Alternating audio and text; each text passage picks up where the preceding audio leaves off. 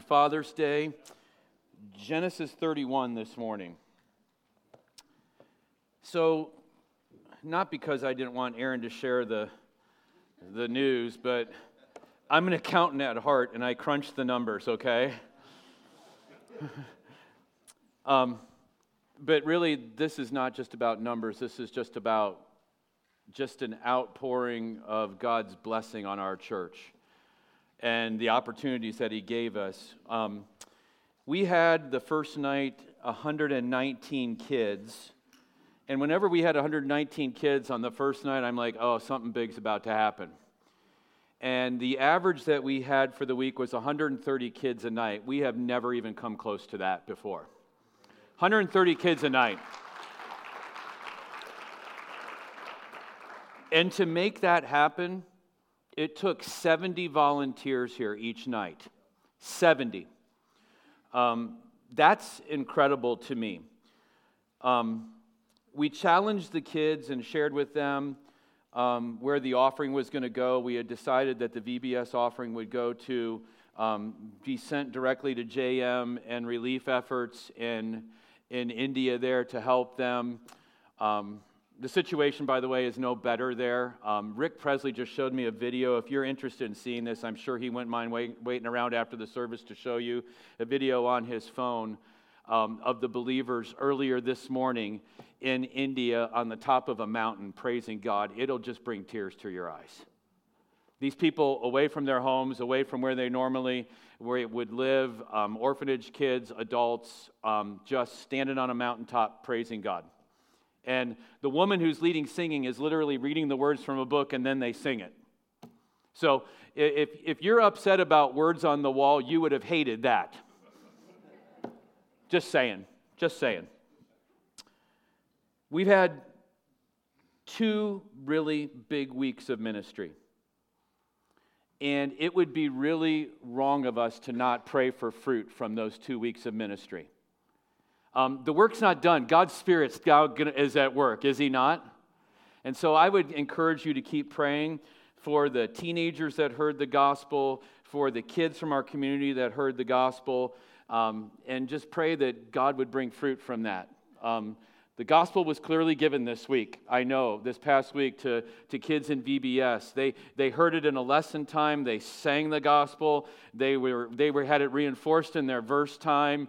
And so there, there are at least 160 kids. There was 160 different kids here this week. There's at least 160 kids that heard the gospel clearly for the first time, and that's really exciting, isn't it? So we want to pray for fruit. And while you're praying, I want to encourage you to pray for one more thing. I want you to pray for Pastor Andy and their family. How many of you love Pastor Andy and their family? Yeah. That goes without saying. They get two weeks of vacation, and that is an awesome thing. So when they leave the building today, when they leave the building today, they are officially on vacation. What does that mean, church? Spam their email, right? Text him endlessly, right? Incessantly. Decorate their yard. Yeah. Now, what that means is pray for them to have two weeks of rest and recharging and, and connection as a family. And I know you guys will do that, and they need it. And, and so you just pray for them.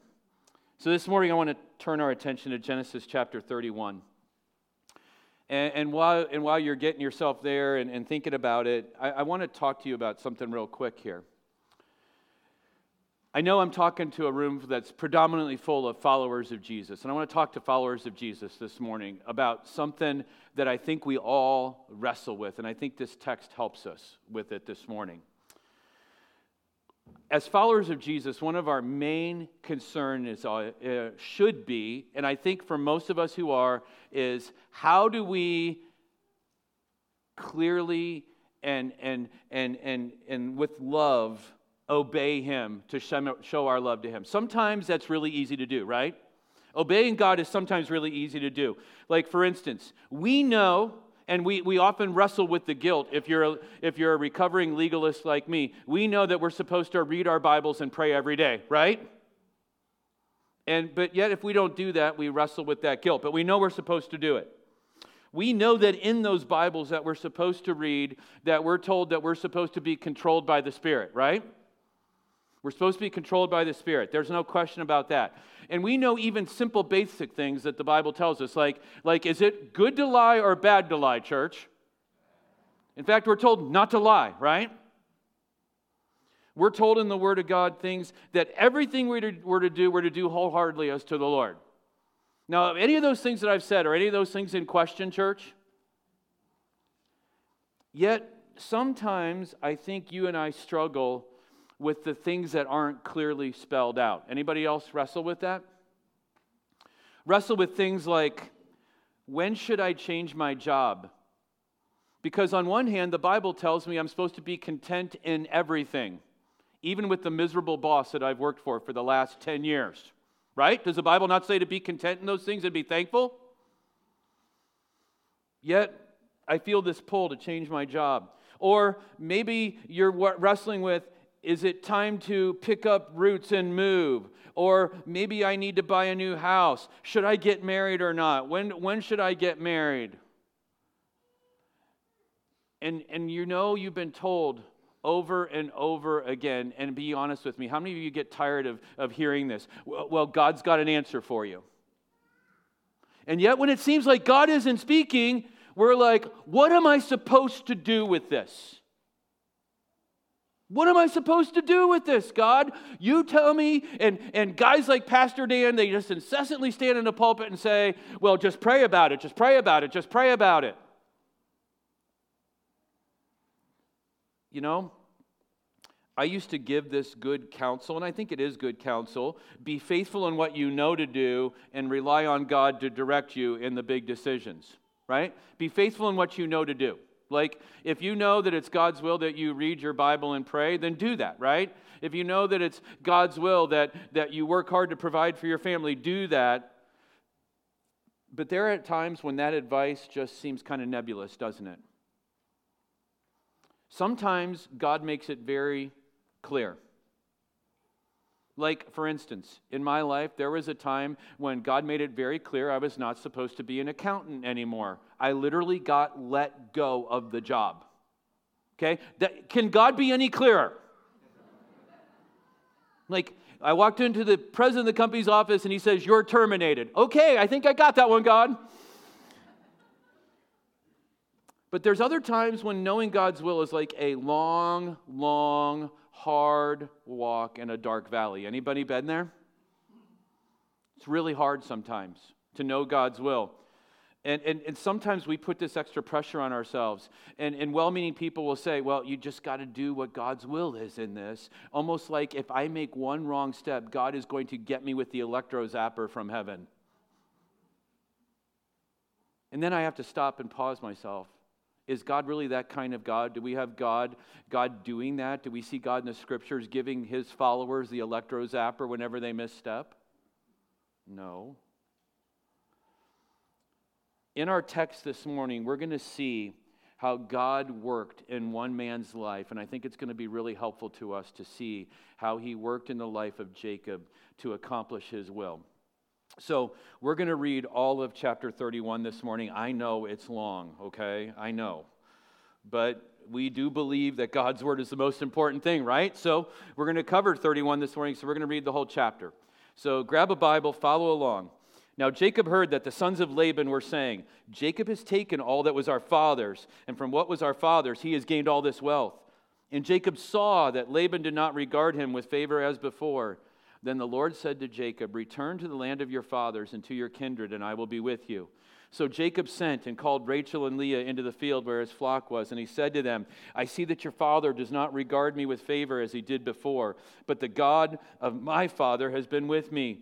You know that I have served your father with all my strength, yet your father has cheated me and changed my wages ten times, but God did not permit him to harm me. If he said, The spotted shall be your wages, then all the flock bore spotted. And if he said, The stripes shall be your wages, then all the flock bore stripes. Thus God has taken away the livestock of your father and given them to me. In the breeding season of the flock, I lifted up my eyes and I saw in a dream that the goats that mated with the flock were striped, spotted, and mottled. Then the angel of the Lord said to me in a dream, Jacob, and I said, Here I am. And he said, Lift up your eyes and see all the goats that mate with the flocks that are striped, spotted and mottled, for I have seen all that Laban is doing to you. I am the God of Bethel, where you anointed, anointed in a pillar and made a vow to me. Now arise, go out from this land and return to the land of your kindred. Then Rachel and Leah answered and said to him, Is there any portion of inheritance left to us in our father's house? Are we not regarded by him as foreigners? For he has sold us, and he has indeed devoured our money. All the wealth that God has taken away from our Father belongs to us and to our children. Now then, whatever God has said to you, do. So Jacob arose and set his sons and his wives on camels. He drove away all his livestock, all his property that he had gained, the livestock in his possession that he had acquired in Padan Aram, to go to the land of Canaan and to his father Isaac. Laban had gone to shear his sheep, and Rachel stole her father's household gods. And Jacob tricked Laban the Aramean by not telling him that he intended to flee he fled with all that he had and arose and crossed the Euphrates and set his face towards the hill country of Gilead. When it was told Laban on the third day that Jacob had fled, he took his kinsmen with him and pursued him for seven days and followed close after him into the hill country of Gilead. But God came to Laban the Aramean in a dream by night and said to him, Be careful not to say anything to Jacob, either good or bad. And Laban overtook Jacob now Jacob had pitched his tent in the hill country, and Laban with his kinsmen pitched tents in the hill country of Gilead. And Laban said to Jacob, What have you done that you have tricked me and driven away my daughters like captives of the sword? Why did you flee secretly and trick me and did not tell me, so that I might have sent you away with mirth and songs, with tambourine and lyre? Little paraphrase You are a liar. And why did you not permit me to kiss my sons and daughters farewell? Now you have done foolishly. It is in my power to do you harm. But the God of your father spoke to me last night, saying, Be careful not to say anything to Jacob, either good or bad. And now you have gone away because you long greatly for your father's house. But why did you steal my gods? Jacob answered and said to Laban, Because I was afraid, and for I thought that you would take your daughters from me by force. Anyone with whom you find your God shall not live. In the presence of our kinsmen, point out what, what I have that is yours and take it. Now Jacob did not know that Rachel had stolen them.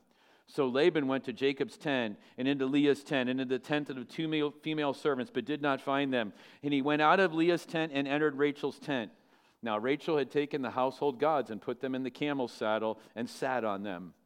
Laban felt all around the tent, but did not find them. And she came to her father she said to her father, Let not my Lord be angry that I cannot rise before you, for the way of women is upon me. So he searched, but he did not find the household gods.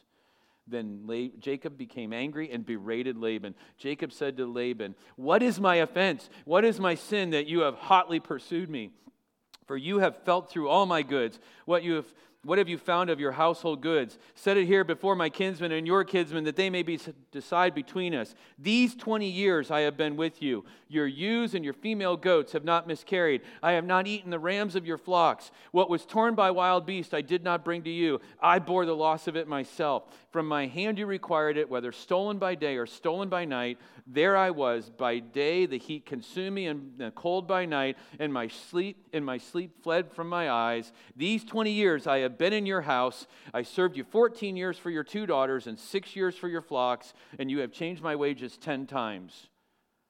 If the God of my father, the God of Abraham, and the fear of Isaac had not been on my side, surely you would have sent me away empty handed. God saw my affliction and the labor in my hands and rebuked you last night. Then Laban answered and said to Jacob, The daughters are my daughters, the children are my children, the flocks are my flocks, and all that you see is mine. But what can I do this day for these my daughters or for their children whom they have borne? Come now, let us make a covenant, you and I, and let it be a witness between you and me. So Jacob took a stone and set it up as a pillar. And Jacob said to his kinsmen, Gather stones. And they took stones and made a heap, and they ate there by the heap. Laban called it Jegar Sahadutha, but Jacob called it Gilead. And Laban said, this heap is a witness between you and me today. Therefore, he named it Gilead and Mizpah, for he said, The Lord watched between you and me when we are out of one another's sight. If you oppress my daughters, if you take wives besides my daughters, although no one is with us, see, God is witness between you and me. Then Laban said to Jacob, See this heap and the pillar which I have set between you and me? This heap is a witness, and the pillar is a witness that I will not pass over this heap to you, and you shall not pass over this heap and this pillar to me to do harm. The God of Abraham and the God of Nahor and the God of their father judge between us. So Jacob swore by the fear of his father Isaac. And Jacob offered a sacrifice in the hill country and called his kinsmen to eat bread. They ate bread and spent the night in the hill country. Early in the morning, Laban arose and kissed his grandchildren and his daughters and blessed them. Then Laban departed and returned home. Wow, there's a lot here, isn't there? There's a lot going on here. I want to begin where Moses begins in verse 1 of chapter 31 with, with how Jacob discerned the will of God. And, and I think this is important to us. And in Jacob's case, three things absolutely work together. Now, I want to be clear with you. Even though I'm going to name the three things, the three things aren't always the case for us. You can't count on all three things, but it's really cool when God brings all things together. Okay? There's three things here that God does that makes this come solid in Jacob's heart. In essence, all three of these things are biblical when you think about it, but one of them is far more important than the other two, and it's the last one we're going to talk about. But the first thing I want you to see is from two weeks ago when we were in chapter 30, verse 25, I want you to first see that Jacob's heart, that his desire was to go home. Look back at chapter 30 and look at verse 25. If you remember, we had just gone through all the birth wars, right? Okay? You got four different women involved. You got 12 kids that are born, one daughter, 11 sons, and, and it's like this birth competition, right? Verse 25 Moses, as he records this, says this As soon as Rachel had born Joseph, Jacob said unto Laban, Send me away that I may go home to my home and country.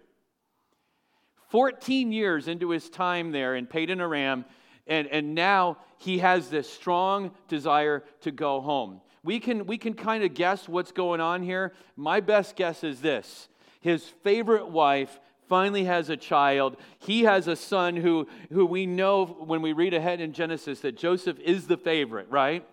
He has this son. This is the one, this is the one he's been waiting for. Is a son through Rachel. And he wants nothing more than to take that son and show him to mommy and daddy. That's what he wants to do. And so his desire is to go home. And the birth of Joseph is the catalyst for this. But before you get too wrapped up in the desires of your heart, I want to remind you of a couple things. Remember that Jeremiah tells us that our hearts are deceitful and what? Desperately wicked. Who can know it? Who can comprehend it?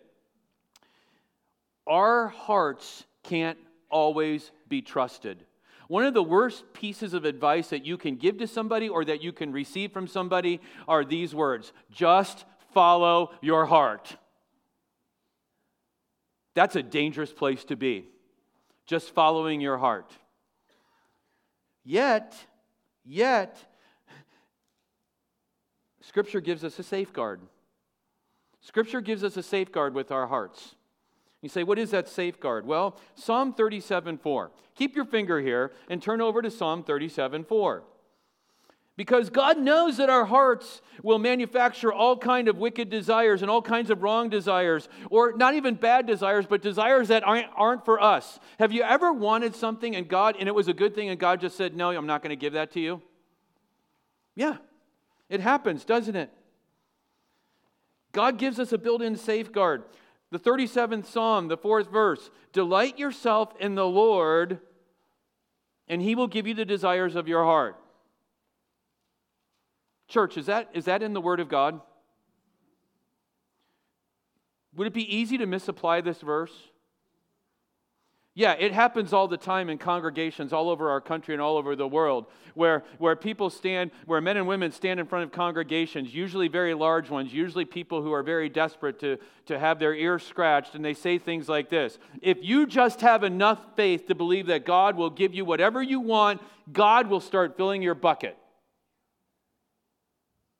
That's not the emphasis of Psalm 37 4. The emphasis of Psalm 37 4 is first to do what? Delight yourself in the Lord. Jesus put it this way in Matthew chapter 6 Seek first the kingdom of God and his righteousness, and then all these things will be added to you. You see, the safeguard that God gives us is this find your joy, find your delight in pleasing God and serving Him. Find your satisfaction in Christ. Be first drawn to Him, and then you will see that your heart's desires are met. But too often we get the cart and the horse flipped, don't we? We have all these things that we want. And then we'll put off pleasing God till later. God, if you give me these things, then I'll give you some, some good effort on my part in seeking you and pleasing you. It doesn't work that way. It doesn't work that way. Some of you are, are wrestling with major decisions in your life, and, and you're, you're, wondering should I, should I take this job? Should I get married? Should I, should, should, or, or should I throw my marriage away? Or should I be involved in this ministry or that ministry? What should I be doing? Understand this the word speaks clearly be delighted in the Lord. In fact, I would caution you. If you're not delighted in the Lord, you're in no place to make any kind of major life decision if you're a believer. If, if you're not delighting in the Lord, if you're not seeking first the kingdom of God, don't make a job change decision. Don't make a major decision about getting married or not married. Don't make a major decision about whether or not I should be doing this or doing that. First, delight yourself in the Lord. And what happens is, when you and I are delighted in the Lord, He has a way of just training our desires to do what He wants us to do. That's what he does. He has a way of, of shaping our desires so that our desires will please Him. And, and, He has a way of even shaping our hearts so that when we're pleasing Him, we absolutely are enjoying the things that He's giving to us. So, first and foremost, Jacob had a desire to get home. Simple math. Jacob had worked for 14 years for his wives Yet we read in the text in chapter 31, it wasn't until year 20 that he went home. How many years did he have to wait, church? Church, how many years? Come on, some of you are, are you don't need to take your socks off to do this at math. 20 minus 14 is what? Very good. Very good. Six years he had to wait. When was the last time you had to wait on the Lord for six years? Some of you have been waiting even longer. Six years seems like an awful long time. But in those six years, God does some amazing work in Jacob's heart. You see, waiting on the Lord is not wasted time, is it? It's not wasted time. So now we come to chapter 31. So the first thing that God does is he puts a desire in Jacob's heart. The second thing that God does, though, is that God works through the circumstances. Do you see it there in verses 1 and 2? Notice what Jacob is doing. Jacob is listening and Jacob is observing. And when Jacob is listening in verse 1, he's hearing he's hearing this. Jacob has taken away all that was our father's, and from what was our father's, he has gained all his wealth. The sons of Laban are starting to get hot because it's not about daddy in this case, it's about them, right? Jacob is getting rich on what should be ours. Okay? You tell me, is there potential conflict here now in the family of Laban? And, and who's more important? Who's more important in, in, this, in, this, in this culture, in this heritage? Is it the daughters who are more important or the sons? It's the sons. And we've already seen that Laban, Laban was a joke of a dad in that instead of giving his daughters a dowry, he, he didn't pay anything out for his daughters, which was the custom of this time. He actually made Jacob work for 14 years to get his daughters. But not only does he hear this, verse 2, Jacob's discerning and he sees that he's being treated differently by Laban. You see it there? He saw that Laban did not regard him with favor as before. And so, what, what's, open, what's going on here is that Laban is really upset because Laban is the master manipulator, is he not? He's the plotter schemer. He's the guy who's always working an angle, and he's really mad because his plots have not worked. Verses 6 through 8. As, as Jacob is now explaining this to his wives, he says this You know that I served your father with all my strength, yet your father has cheated me and changed my wages ten times, but God did not permit him to harm me. If he said, The spotted shall be your wages, then all the flock bore spotted. And if he said, The striped shall be your wages, then all the flock bore striped. And, and he basically has said this. Then he sums it all up God has taken away the livestock of your father and given them to me. Not only is Jacob observant of what's going on around him, he's observant about what God's been doing. In those six years of waiting, Jacob has gotten his heart more in tune with what, what his father, his heavenly father, is doing. And, and God is working all things together for good. But let's be honest circumstances can be misinterpreted, right? Even, even if, if our hearts aren't right, we can misinterpret our circumstances, and our minds can manipulate circumstances to get what we want every time, right? That's just the way our hearts work. And I'm so glad that in this text, clearly, we see a third thing at work here. There's something greater than our desires and our circumstances that God does, and it's this God speaks. Look at verse 3. So Jacob's got this desire. He's observing everything that's going on around him, and now God clearly comes and talks to him. Don't you wish, and wouldn't you be scared if you saw right now this morning your cell phone ring, and right on it it said, Yahweh? Would that not just creep you out? Probably some telemarketing scheme, actually. Right? Well, there's no cell phones. But God comes directly to Jacob in verse 3. Then the Lord said to Jacob, Return to the land of your fathers and to your kindred, and I will be with you. God directly speaks. It doesn't get much clearer than that, does it? But you might be saying, where in God's word? Because how does, God's, how does God speak to us today, church? He's speaking through his word. He's not speaking audibly. I know some of you think you're hearing the voice of God. I would question that. God doesn't need to speak audibly, he speaks through his word, clearly. It's everything we need for life and godliness. It's, that's how he speaks today. He speaks through his word. And if you're not in his word, you're not going to hear him speak.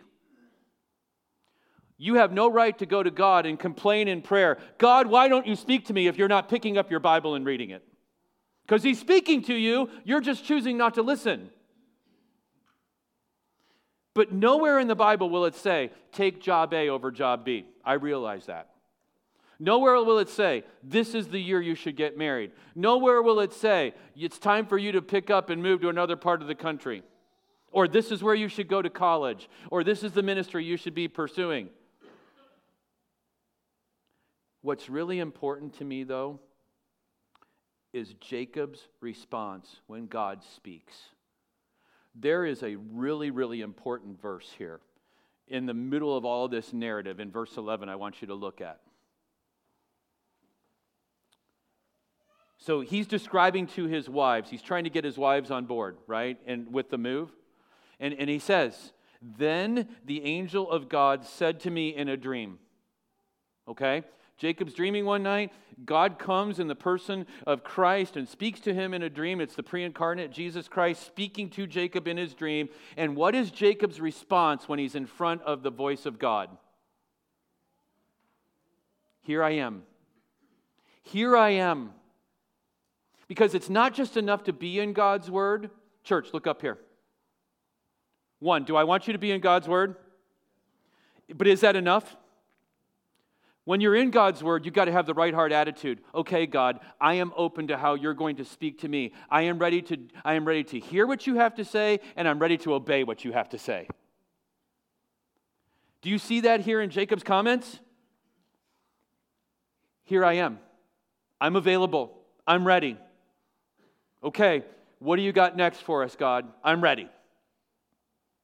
That's so, so, so important.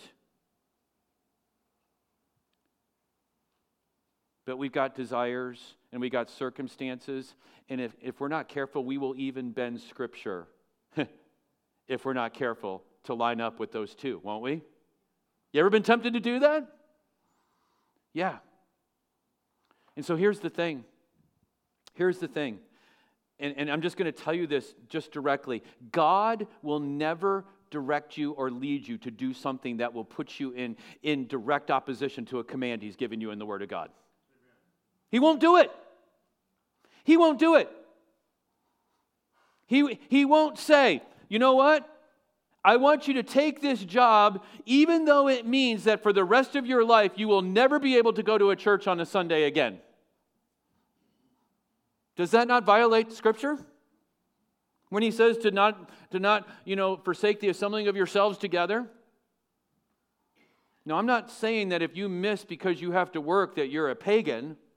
What I'm saying is, though, that God expects for us to, to systematically and, and regularly meet together with other believers, does He not? He never intends for you to take a job where you have to sign a contract that says, I will never read my Bible again. Or I'll never, I'll never, you know, talk about Christ again. God, in His Word, gives us plenty of principles to live by, and it's through those principles that He directs us. You know, Jacob is clear now on God's will, is he not? He's got a desire. Circumstances are changing, and God is speaking. In your life, don't ignore the desires. Don't, don't be ruled by the desires, but don't ignore your desires. Maybe God is getting your attention through your desires. Circumstances change. Don't ignore those circumstances. Don't be ruled by them, but use those circumstances and those desires to drive you deeper into the Word to seek the mind of God. But it's not just enough to know what God's will is, you got you got to obey it, don't you?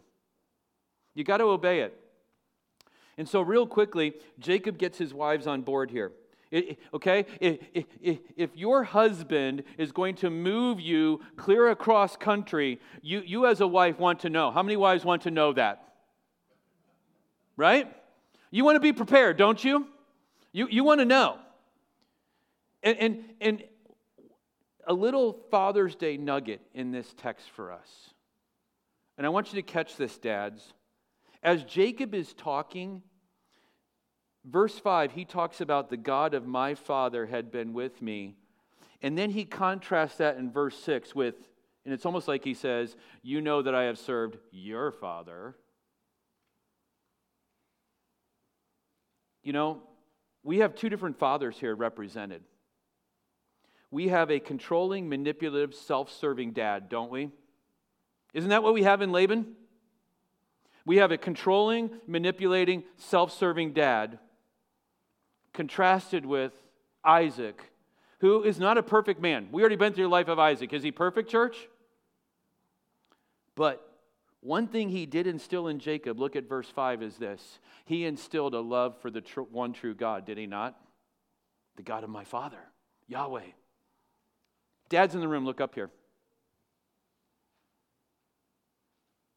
Inheritances are overrated. That's why I'm not leaving one to my kids. You've heard me say it numerous times. They're overrated. Giving them good experience is a good thing to do letting them be free to, to explore what God's made them to be is good. But the most, the most, the most important thing you could do, and I guarantee you, if I could go back and redo it again with my children, I would spend more time pointing them to the one true God. You will not regret a moment, dads, pointing your children to the one true God.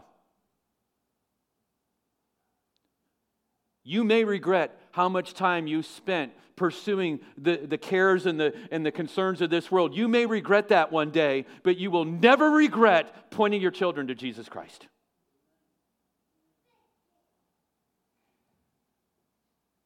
Don't let the world order your priorities. Don't let the world order your priorities. Let Almighty God order your priorities when it comes to the raising of your children. What's interesting is, as he explains this to his wives, the wives' eyes are open to their father's character. They, they acknowledge this that, that, that their father had sold them rather than given them away with a dowry. They acknowledge, they acknowledge that he wasn't a man of integrity. Verse 15, they say this Are we to be regarded to him as foreigners? He sold us and he's indeed devoured our money. There's going to be no, Laban, uh, Daddy Laban is not leaving us with any inheritance. We know this. And what's interesting, husbands, learn a lesson from verse 16. Jacob's pursuit of God's will and the way that he leads his wives in this. Now, don't go with the wives part, wife, okay? But the way that Jacob leads his family, it makes it easier for them to follow him. Do you see it? All the wealth that God has taken away from our father belongs to us and to our children. Now, then, whatever God has said to you, Jacob, do.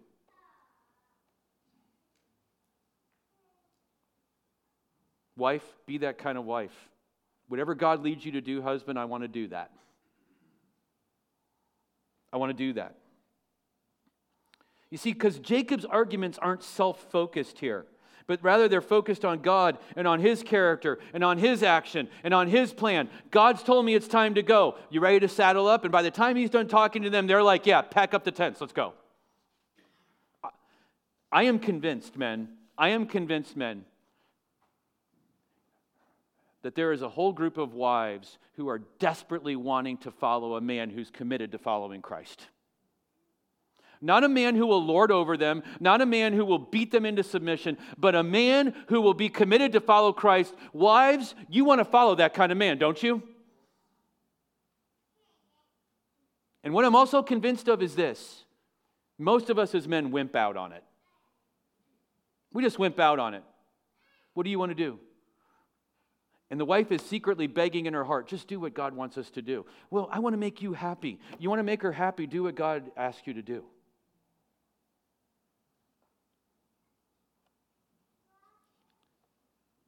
He gets his wives on board, and then verses 17 through 21, it's, it's move out day. Kind of reminds me of when the Browns left Cleveland, went to Baltimore. Under the cover of night, moving vans show up. All of a sudden, Cleveland Stadium is empty, and it's like, what happened? You knew on Father's Day I had to get a Browns reference in because they're the best. Anyway, he packs up the whole family, gets them all lined up, and all of a sudden, man, they're gone. They're gone. And what a contrast between his arrival. He arrives with just himself, and according to verse 17, he leaves with sons and wives. Verse 18, he leaves with property, which is livestock and servants. And in verse 19, Rachel adds a little bit more to the trip, too. The household gods. What's the story with the household gods, PD? Well, real quick. I'm not going to spend a lot of time on this. Most likely it had to do with claims on inheritance. Rachel's like, You're not going to leave me inheritance? I'm taking the household idols. My brothers aren't going to get. When, when I show up when Daddy Laban dies with the household idols, guess what? I'm getting my claim of inheritance. In verse 20, what a, what a juxtaposition here. And Jacob tricked Laban. Literally, it means he stole the heart of Laban. Like, I didn't know Laban had a heart. He was pretty, he's pretty much been heartless all along. But what little heart he had left, Jacob stole it when he left. But here's something that, that I want to point out to you. And I want you to catch this. Time's running out, and I got like four more pages of notes to go. Stupid teen week video. Stupid teens. Just kidding. Just because you're committed to following God's plan, just because you know God's plan, and this happens, doesn't it? You're cl- crystal clear on what God's plan is. You're committed to going. You even got your whole family buying in on it. Does not guarantee you're not going to meet opposition. Doesn't guarantee it at all. In fact, usually, and it's I found to be true in my life, when I follow God's plan, I encounter opposition. Anybody else with me on that? Just because you're on board and you're doing the right thing doesn't mean that God is winking and nodding from heaven and be like, oh, yeah, your life is going to be perfect the rest of the way. Doesn't work that way. Just because we're obedient doesn't mean we're going to have smooth sailing. What happens? Laban finds out that they left, and he isn't like this. He isn't like, oh, good, I got that headache out of here. Good riddance. No, he's mad. He's mad. And he's going to go after him. And, and, and there's, there's a little interesting little snippet here, okay? They get a three day head start, right? We know that on verse, from verse 22. Takes three days because remember, they weren't camping close to each other. Remember, Laban had tried to camp far away to keep all his animals away from Jacob, and that didn't work out for him, right? They're three days away, so they've got a three day ahead of him. But, but trying to, okay, have you ever gone on a trip with kids and a wife? Men. Men, do you feel my pain on Father's Day, men?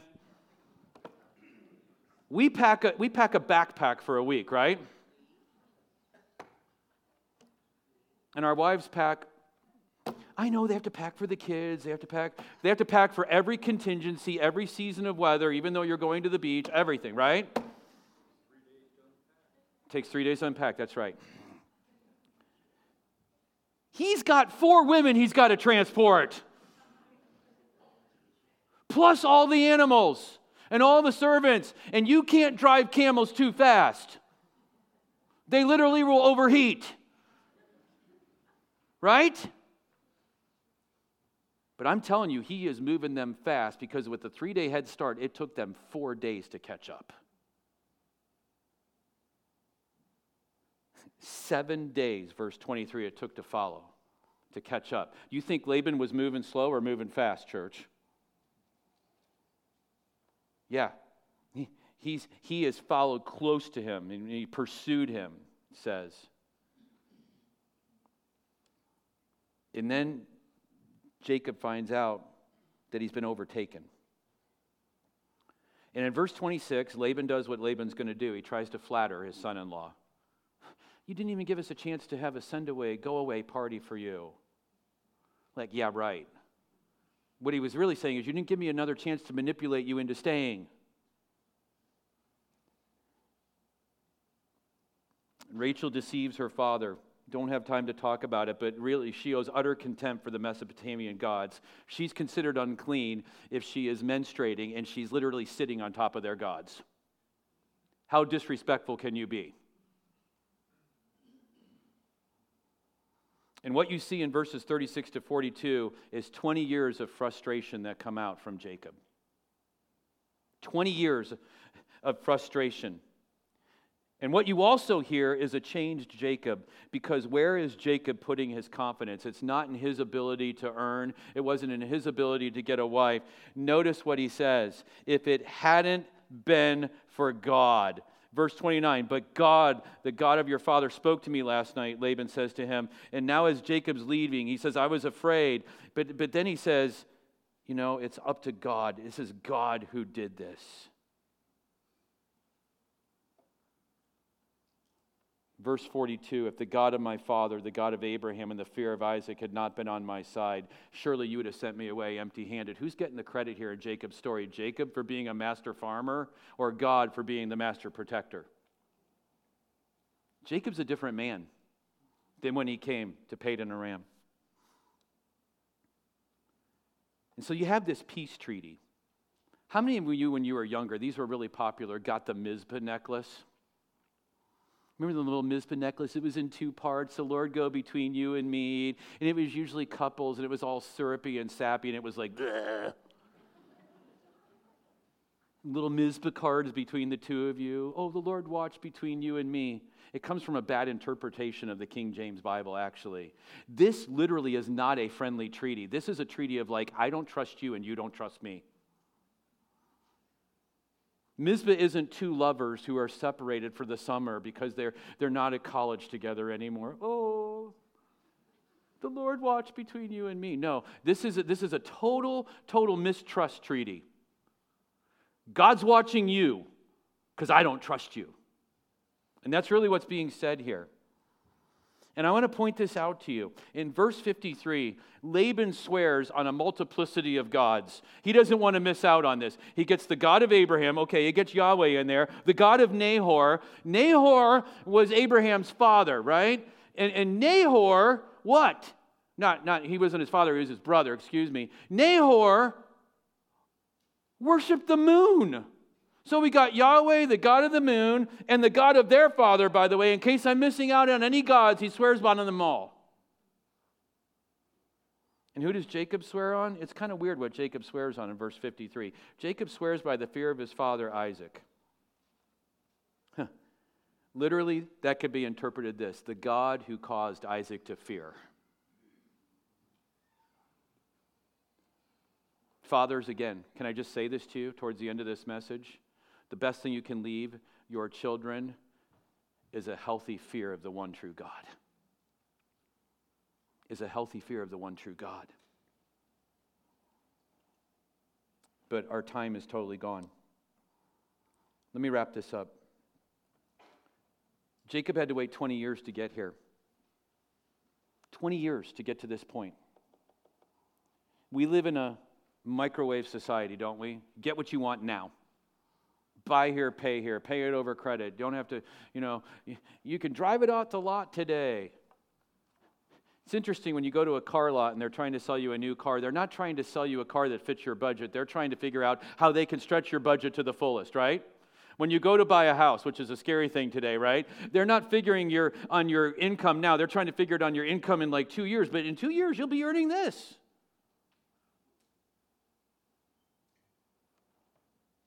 Jacob had to wait 20 years to, to, to finally get home. He had to wait on the Lord for, for 14 years for his wives and then six more after he had this strong desire to go home. Yet, God works in the waiting. If you're waiting right now, that's not necessarily a bad thing if you've got the attitude of Jacob Here I am, God, I'm ready. Whenever, whenever you're ready to go, I'm ready. I'm seeking, I'm seeking your will in the word. I, I'm opening myself up to how you're going to direct me. But remember this you can't just trust your circumstances and you can't just trust your desires. Now, if your heart's delighting in the Lord, it's, it's a pretty safe bet that He's changing your desires. But if you're not having your heart changed and your desires changed because you're seeking God's will, then don't trust your desires. And don't bend the circumstances to match your desires. Trust in the God who loves us enough. Trust in the Heavenly Father who loves us enough to shepherd us through this life. Isn't that an amazing thing? The one who tells us in Psalm 23, The Lord is my shepherd, I shall not want. Do you rest in that? Or do you rest in your own ability to supply everything you need? That's a miserable existence. Father, we thank you for our time in Genesis chapter 32. Thank you for the lessons that we can learn from Jacob.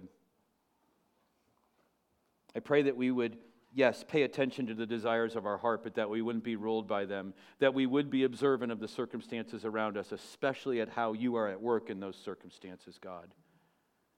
But most importantly, I pray that, that all of us in this room, and especially fathers on Father's Day, God, that we would have the attitude of, Here I am, Lord. Here I am. Speak to me. I pray.